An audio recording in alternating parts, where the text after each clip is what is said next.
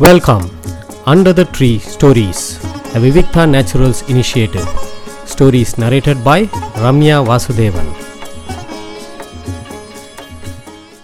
இன்னைக்கு நான் சொல்ல போகிறது கிருஷ்ணரை பற்றின கதைகள் தான் கிருஷ்ணரை பற்றின கதைகளை கேட்க கேட்க அழுக்கிறதே இல்லை நாளுக்கு நாள் எவ்வளோ விதமாக சொன்னாலும் அதை வந்து பாகவத கதையாக சொன்னாலும் சரி மகாபாரதத்தில் சொன்னாலும் சரி கிருஷ்ணலீலாவாக சொன்னாலும் சரி ஆழ்வார்கள் பாசுரத்து மூலமாக சொன்னாலும் சரி எப்போ கேட்டாலும் தித்திப்பாவே தான் இருக்குது மதுராபுரியை நோக்கி ஜராசந்தன் கிளம்பிட்டான். கம்சனை கொன்ன கிருஷ்ணனை கொல்லணும்னு அவன் பெரிய படைகளை திரட்டுன்னு கிருஷ்ணரை நோக்கி போகிறான் அந்த விஷயம் கிருஷ்ணர் கேள்விப்பட்டவுடனே கிருஷ்ணருக்கு தோன்றது. ஆக நம்ம அழிச்சது வந்து கம்சனை மட்டும் இல்லை இன்னும் நிறைய பேரை அழிக்கணும் போல் இருக்கு. சரி ஒவ்வொருத்தராக ஒவ்வொருத்தர் கதையாக முடிக்கலாம் அப்படின்னு யோசிக்கிறார் கிருஷ்ணர். அப்போ வந்து தன்னோட அண்ணாவான பலராமன்கிட்ட சொல்கிறார் இங்கே பாரு ஜராசந்தன் வந்து இங்கே படை எடுத்துன்னு வரான். நம்ம இந்த நம்மளை நம்பின இந்த மக்களையும் இந்த நாட்டையும் நம்ம காப்பாற்றணும் கிளம்பு. உனக்கு இருக்கு உங்ககிட்ட இருக்கிற எல்லா ஆயுதங்களையும் எடுத்துக்கோ. என்கிட்ட இருக்கிற ஆயுதங்களையும் எடுத்துக்கிறேன். நம்ம ரெண்டு பேரும் போய் அங்கே போ போர் புரியலாம். அப்படின்னு யோசித்து கிளம்புறா. ஒரு குட்டி படைகளையும் திரட்டிக்கிறாவா கிளம்பி போய் ஜராசந்தனோட சண்டை போடுறான் ஜராசந்தன் வந்து பெரிய படையோடு வந்திருக்கான். அவன் படைக்கு முன்னாடி வா வச்சுட்டுருக்கிற படை ரொம்ப சின்னது. இருந்தாலும் கிருஷ்ணரும் பலராமரும் போடுற அசாத்திய சண்டையை பார்த்து அந்த குட்டி படைக்கு ரொம்ப வீரம் வந்துடுத்து. பயங்கரமாக சண்டை போடுறான் ஜராசந்தனோட படைகள் எல்லாம் செதறி ஓடித்து ஜராசந்தனையும் சிறை பிடிக்கிறார் பலராமர். பிடிச்சவொடனே கிருஷ்ணர் வந்து பார்க்குறார். இது இவனுக்கு நேரம் இல்லை. இவனை கிளம்பி போகட்டும். இவனை விடுவிச்சிருன்னு சொல்லி விடுவிச்சுடுறார். ஜராசந்தனுக்கு பெரிய அவமானமாக இருந்தது. அவன் என்னமோ நினச்சின்னு வந்தான். இந்த சின்ன பொடிப்பயல்களை ஒன்றும் இல்லாமல் ஆக்கிடலான்னு வந்தான். ஆனால் வந்து ஜராசந்தனோட அவமானம் அவன் மனசில் ஒரு பெரிய வன்மமாக மாறிடுது கஷ்டப்பட்டு பிடிச்ச ஜராசந்தனை ஏன் விட சொன்னார் கிருஷ்ணர்? பலராமனுக்கு புரியவே இல்லை. காரணம் கேட்டால் இவனால் இன்னும் ஆக வேண்டிய காரியம் நிறையா இருக்குது போட்டோம் போட்டோம் விடுங்கோண்ணா அப்படின்னு அனுப்பிச்சி விட்டுறார். எதிரியால் நமக்கு என்ன காரியம் ஆகணும்? அவனால் அப்படி என்ன நமக்கு நல்லது ஏற்பட்டுடும்? அப்படிலாம் யோசித்து பார்க்குறார் பலராமர். ஆனால் அவருக்கு எதுவும் பதில் தெரியல. ஆனால் நாடு திரும்பின ஜராசந்தன் அவனால் சும்மா இருக்க முடியல. திருப்பியும் படைகளை திரு திரட்டின்ட்டு திருப்பியும் சண்டை போட வரான் கிருஷ்ணர்கிட்ட.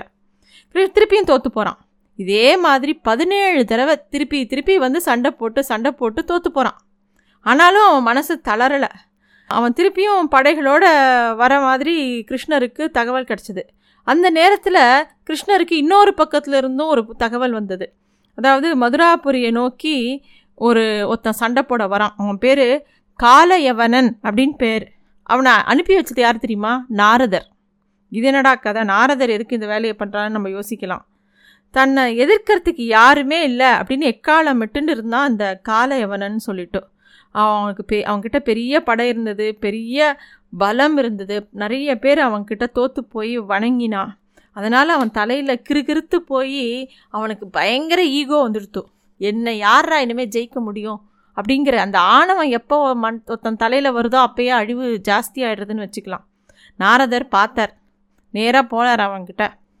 காளையவனா நீ நல்ல வீரன் தான் அதெல்லாம் சந்தேகம் இல்லை. ஆனால் எல்லாரையும் உன்னால் வெல்ல முடியும்னு எனக்கு தோணலை. அப்படின்னு மெதுசுவாக இழுக்கிறார். காலையவனனுக்கு கோபமாக கோபமாக வருது. அவன் வந்து என்ன நம்மளை இவ்வளோ மட்டமாக பேசுகிறாரே நாரதர்? அப்படின்னு நினைக்கிறான். என்ன யார் ஜெயிக்க முடியும்? அப்படின்னு அவன் கேட்குறான் உடனே எங்கள் நாரதர் வந்து என்கிட்ட கோவப்படாத எனக்கு என்னமோ தோணித்து சொன்னேன். மதுராபுரியில் வாசுதேவன் ஒருத்தர் இருக்கானா? நல்லா நீல நிறத்தில் இருப்பானா? மஞ்சள் பட்டு உடுத்தின்னு இருப்பானா? நல்லா அழகனா? ரெண்டு கை மட்டும் இல்லை மேலே ரெண்டு கை நான்கு கைங்களோடு இருப்பானா? ரொம்ப பலசாலியான சானூரனையும் கம்சனையும் கொன்னுட்டானா அவன்? அவனுக்கு சமமான வீரன் இல்லைன்னு எல்லாரும் சொல்லி நான் கேட்டுருக்கேன் ஒருவேளை அவனை நீ சந்திச்சிருக்க மாட்டேன்னு நினைக்கிறேன் அப்படிங்கிற மாதிரி சொன்னாரா நாரதர். நாரதருக்கு எந்த நேரத்தில் எந்த மாடுலேஷனில் பேசணும்னு நன்னா தெரியும். அது மாதிரி அவர் சொல்லவும் என்ன சொன்னீர்? வாசுதேவனா? அவனை வந்து ஜெயிச்சுட்டு வந்து உங்களை சந்திக்கிறேன் அப்படின்னு கிளம்பிட்டான் காலையவனன் பெரிய படையை திரட்டின்னு மதுராபுரியை நோக்கி. கிருஷ்ணரும் பலராமனும் பேசின்னு இருந்தா அப்போ தம்பி ஜராசந்தன் ஒரு பக்கம் படையோடு வரான். இன்னொன்று பக்கம் இந்த காளையவனன் வந்துட்டா. ஒரே நேரத்தில் ரெண்டு பேரும் எப்படி நம்ம எதிர்க்கிறது? நம்மக்கிட்ட இருக்கிறதோ ரொம்ப சின்ன படையாச்சேன்னு ரொம்ப கவலைப்படுறார் பலராமன் கிருஷ்ணருக்கு கிட்ட. கிருஷ்ணருக்கு நல்லா புரிஞ்சுடுத்து. உண்மைதான் அண்ணா. ரொம்ப சிக்கலான சூழ்நிலையாக இருக்கே. என்ன பண்ணலாம்? அப்படின்னு அவரும் சேர்ந்து கவலைப்படுறார். அப்புறம் சொல்கிறார் சரி ஜராசந்தன் நம்ம மேலே ரொம்ப தீரா பகையை வச்சுட்டுருக்கான் அவன்கிட்ட ரொம்ப எச்சரிக்கையாக இருக்கணும். நம்ம கொஞ்சம் கவனக்குறைவாக இருந்துட்டோம் நம்மளோட உறவினர்களை எல்லாத்தையும் பிடிச்சி இழுத்துன்னு போயிடுவான். அதே காலை எவனனும் இந்த நகரத்தையே துவம்சமாக்கிடுவான். எல்லாத்த விட முக்கியம் நம்ம நாடும் நம்ம நாட்டு மக்களும். ஒன்று செய்யலாம். பேசாமல் இந்த கடலுக்கு நடுவில் ஒரு புதுசாக ஒரு நகரை நிர்மாணிக்கலாம். அங்கே இரு நம்ம நாட்டு மக்கள் எல்லாரையும் கொண்டு போய் அங்கே வச்சுடலாம். இந்த இடத்த வந்து அப்புறம் அவளையெல்லாம் காப்பாற்றிடலாம் இந்த புது நாடும் அவளுக்கு உருவாக்கி கொடுத்துடலாம். அப்படின்னு கிருஷ்ணர் ஒரு யோசனை பண்ணுறார் அதை சொல்லவும் சொல்கிறார் அவர் சொல்கிற யோசனையை கேட்ட உடனே பலராமருக்கு கொஞ்சம் சமாதானம் ஆகுது சரி உடனே அந்த வேலையை ஆரம்பிக்கலான்னு சொல்லிட்டு தேவ சிற்பியான விஸ்வகர்மாவை கூப்பிட்டு கடலுக்கு நடுவில் ஒரு பெரிய நகரத்தை சிருஷ்டிக்க சொல்கிறார் கிருஷ்ணர். அப்படி தான் வந்து ஒரு பெரிய நகரம் உருவாச்சு. அது பேர் தான் துவாரகை அப்படின்னு பேர். நகரத்தையும் மக்களையும் பாதுகாக்கிற பொறுப்பை பலராமர்கிட்ட கொடுத்துட்டு மதுராபுரிக்குள்ளே மீண்டும் வரார் கிருஷ்ணர். மதுராபுரியே இப்போ காலியாகிடுத்து எல்லா மக்களும் துவாரகைக்கு போயாச்சு. தன்னை எதிர்பார்த்துட்டு காத்துன்னு இருக்கிற அந்த காலை அவனனை நோக்கி மெதுவாக அந்த கோட்டையை விட்டு வெளியில் வரார். சுற்றி படையெல்லாம் ஒன்றும் கிடையாது. அவர் மட்டும் தனி மனுஷனாக வரார் கிருஷ்ணர் மட்டும். காலையவனன் கூர்ந்து பார்க்குறான் என்னடா அது? போருக்கு வருவானா? ஒருத்தன் தனியாக தன்னந்தனியாக வெளியில் வரானே? யார் வேணும் உத்து பார்க்குறான் நல்ல நீல நிறம் மஞ்சள் பட்டாடை. பார்க்க ரொம்ப அழகாக இருக்கார். மார்பிள ஸ்ரீவத்சம் வனமாலை நான்கு கரங்கள். சரிதான் இவன் தான் வாசுதேவன் போல் இருக்கு இவனை தான் கொல்லணும் நம்போ அப்படின்னு சொல்லிட்டு ஆனால் இவன் ஆயுதமே இல்லாமன்னா வரான் இவன் ஆயுதமே இல்லாமல் சண்டை போட வந்தால் நம்மளும்னா எல்லா ஆயுதத்தையும் வச்சுட்டு வரணும் அப்படின்னு சொல்லி எல்லாத்தையும் கீழே வச்சுட்டு கிருஷ்ணரை நோக்கி வரான் அவனும் காளையவனனும் இப்போ ஒரு கேள்வி. நமக்கு எல்லாருக்கும் மனசில் தோணும். என்ன? நினச்ச மாத்திரத்தில் கடலுக்கு நடுவில் ஒரு நகரத்தை ஏற்பாடு பண்ண முடிஞ்ச கிருஷ்ணரால் இந்த காளையவனனை நினச்ச உடனே அவனை அடிக்க முடியாதா? ஏன் அவரை வந்து அப்படி பண்ணலை? எல்லாருக்கும் இந்த கேள்வி வரும். ஆனால் இதுக்கு வந்து ஒரு சின்ன எக்ஸாம்பிள் மாதிரி சொல்லலாம். நம்ம கையில் வந்து ஒரு ஆயரூபா நோட் இருக்குது நமக்கு வந்து ஒரு காஃபி தான் சாப்பிடணுன்னா ஒரு ஹோட்டலில் போய் ஆயரூபா நீட்டினோன்னா ஒரு பொட்டி கடையிலையோ டீ கடையிலையோ ஒரு ஆயரரூபாயை நீட்டினோன்னா அதுக்கு எதா அது அர்த்தம் இருக்கா? அது மாதிரி தான் அவர் மகா அதாவது பெருமாளுக்கு இருக்கக்கூடிய சக்தி முன்னாடி யாருமே ஒன்றுமே கிடையாது. எல்லாரும் தூசு. அதுக்கோசரம் இந்த ஒரு சின்ன எருமை நசுக்கிறதுக்காக அவர் அவ்வளோ பெரிய ஆயுதத்தை எடுத்துன்னு வருவாரா?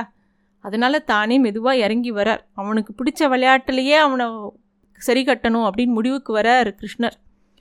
அந்த மாதிரி அதீதமான சக்திகளெல்லாம் தேவையில்லாமல் உபயோகப்படுத்தலை அவர். காலை அவனன்கிட்ட வர வரைக்கும் சும்மா இருந்த கிருஷ்ணர் திடீர்னு கிட்டக்கு வந்து அவனை உத்து பார்த்துட்டு ஓட்டமான ஓட்டம் ஓடுறார் சாதாரண ஓட்டம் இல்லை அது காற்று மாதிரி ஓடுறார் காலை இவனுக்கு ஒன்றுமே புரியல. அப்படியே அவன் ஸ்தம்பிச்சு போய் நிற்கிறான் என்னடா இது சோதனை? இவ்வளோ தூரம் இவர் பெரிய வீ வீரன்னு நாரதர் சொன்னார். அவன் என்னடானா நம்மக்கிட்ட வந்து உத்து பார்த்துட்டு இந்த மாதிரி தலைதறிக்க ஓட்டமாக ஓடுறானே. ஒருவேளை நாரதர் சொன்ன ஆள் வேற ஆளோ? அப்படின்னு யோசிக்கிறான். ஆனால் காலை அவன் நி நிற்கிறத பார்த்தவொடனே கிருஷ்ணரும் ரொம்ப கலைச்சி போகிற மாதிரி ஒரு பாறை மேலே உட்காந்துக்கிறார் ஓடி போய் ஆஹா மாட்டின்ட்டான் இனிமேல் அவனால் ஓட முடியலன்னு சொல்லிட்டு இவனும் ஓடி போய் அவர் பக்கத்தில் நிற்கிறான் ஆனால் இவன் கிட்ட வரதை பார்த்தவொடனே திருப்பியும் வேகமாக ஓடுறார் கிருஷ்ணர். நாட்டை விட்டு ஓடுறார் மலை மேலே ஏறுறார் இவனும் ஏறுறான். படி இல்லாத பிடியும் இல்லாத பெரிய பெரிய மலை மேலே ஏறுறார் அதுலேயும் ஏறுறான். கிருஷ்ணர் வந்து எங்கே போனாலும் பின்னாடியே அவன் துரத்தின்னு ஓடுறான். அவன் துரத்தின்னு வரதை பார்த்துட்டே இருக்கார் நிறைய போக்கு காட்டுறார் கிருஷ்ணர். கடைசியாக ஒரு குகைக்குள்ளே நுழையிறார். காலையவனும் அதை பார்த்தான். அப்பாடா குகைக்குள்ளே அவன் நுழைஞ்சிட்டான். இனிமே அதை விட்டு வெளியில் வர முடியாது. கண்டிப்பாக அந்த குகைக்குள்ளே அவன் கதையை முடிச்சிட வேண்டிதான் அப்படின்னு சொல்லி யோசிக்கிறான் காளையவனன் அந்த க குகைக்குள்ளே ஒரு திடீர்னு இவ்வளோ வெளிச்சத்தில் ஓடிட்டு திடீர்னு ஒரு குகைக்குள்ளே போனால் உள்ளே வெளிச்சமே இல்லை குகைக்குள்ளே. வெளிச்சத்துலேருந்து உள்ளே போகும்போது கண்ணும் நமக்கு இருட்டடிச்சு போகும். அந்த ஒன்றும் தெளிவாக தெரியாது. அது மாதிரி அவனுக்கு ஒன்றுமே தெரியல. கீழே யாரோ படுத்துருக்கிற மாதிரி தெரியறது. அவளை கா கடுங்கோபம் வருது காலைவனனுக்கு என்ன திமிரு இவனுக்கு. கால் வலிக்க ஓட விட்டுட்டு இங்கே வந்து தூங்குற மாதிரி படுத்துட்டு இருக்கான் பாரு அப்படின்னு சொல்லிட்டு எட்டி ஒரு உத விட்றான் படுத்துனவன் மேலே. அப்போ வந்து அங்கே படுத்திருந்தவர் எழுந்து எழுந்து உருண்டு இவரை உத்து பார்க்குறார் காலையவனனை பார்க்குறார் காலையவனன் அதே நிமிஷம் எரிஞ்சு சாம்பலா சாம்பலாராம். அப்படி எரி எரித்தவர் யார் அப்படின்னா முசுக்குந்த சக்கரவர்த்தி. இந்த முசுக்குந்தன் யார் அப்படின்னா ஸ்ரீராமரோட முன்னோர்களில் ஒருவர் தான் இந்த முசுக்குந்தர். அவர் வந்து தேவர்களுக்கும் அசுரர்களுக்கும் உண்டான பெரிய போரில் தேவர்களுக்கு பெரிய உதவி பண்ணினார். அதை அதனால் தேவலோகத்திலே தங்கிட்டார். முருகப்பெருமான் சேனாதிபதி ஆனதும் முசுகுந்தர் பூமிக்கு திரும்பி வந்தாராம். அவருடைய உற உறவினர்கள் எல்லாரும் இறந்து போயிட்டா. காரணம் பல தேவ வருஷ காலங்கள் கல கடந்து போயிடுத்து.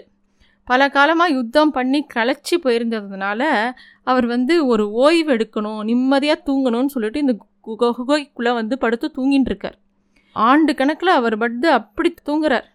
இந்த தூக்கத்தை எவன் கலைக்கிறானோ அவன் சாம்பலாவான்னு சொல்லிட்டு தேவர்கள்லாம் இவ இவருக்கு ஒரு ஆசீர்வாதம் கொடுத்துருக்கா காலேவனன் அதை தெரியாமல் தான் அவரை தான் எட்டி உதச்சிட்டான். கிருஷ்ணருக்கு தெரியும் இந்த மாதிரி இவர் இங்கே படுத்துட்டு இருக்காருன்னு தெரியும். சூழ்ச்சி பண்ணி தான் கிருஷ்ணர் இங்கே ஓடி வந்தார். ஆனால் தூங்கி எழுந்த முசுக்குந்தன் வந்து இவரை இந்த காலேவனனை பார்த்த உடனே அந்த ஆசீர்வாதத்தினால அவன் சாம்பல் ஆயிட்டான் அப்புறமா தான் முசுக்குந்தன் வந்து கிருஷ்ணரை பார்க்குறார் கிருஷ்ணரை பார்த்த உடனே முசுக்குந்தருக்கு ரொம்ப சந்தோஷமாயிடுறது. கிருஷ்ணரை சேவிக்கிறார் அப்போ கிருஷ்ணர் சொல்கிறார் முசுக்குந்தரே உங்களோட எண்ணம் ரொம்ப நல்ல எண்ணம். ரொம்ப நல்லவர் நீங்கள் எப்போதும் என்னையே நினச்சிண்டு வா வாழ்றேன். உரிய காலத்தில் என்னை வந்து சரணடைவேர். அப்படின்னு சொல்லி கிருஷ்ணர் ஆசீர்வாதம் பண்ணுறார் முசுகுந்தரும் அப்படியே அவரை சேவிச்சுட்டு கிருஷ்ணரை சேவிச்சுட்டு நேராக பத்ரிகாசிரமத்தை நோக்கி போயிடுறார். கிருஷ்ணரும் பலராமரும் அப்புறமா படைகளை திரட்டிண்டு காலையவனோட படைகளையும் செதறடிச்சுட்டு ஜராசந்தனை எதிர்த்து சண்டை போட ஆரம்பிக்கிறா. மதுரா நகரம் காலியானதோ துவாரக்கையோட நிர்மாணமோ எதுவுமே அவனுக்கு தெரியாது ஜராசந்தனுக்கு.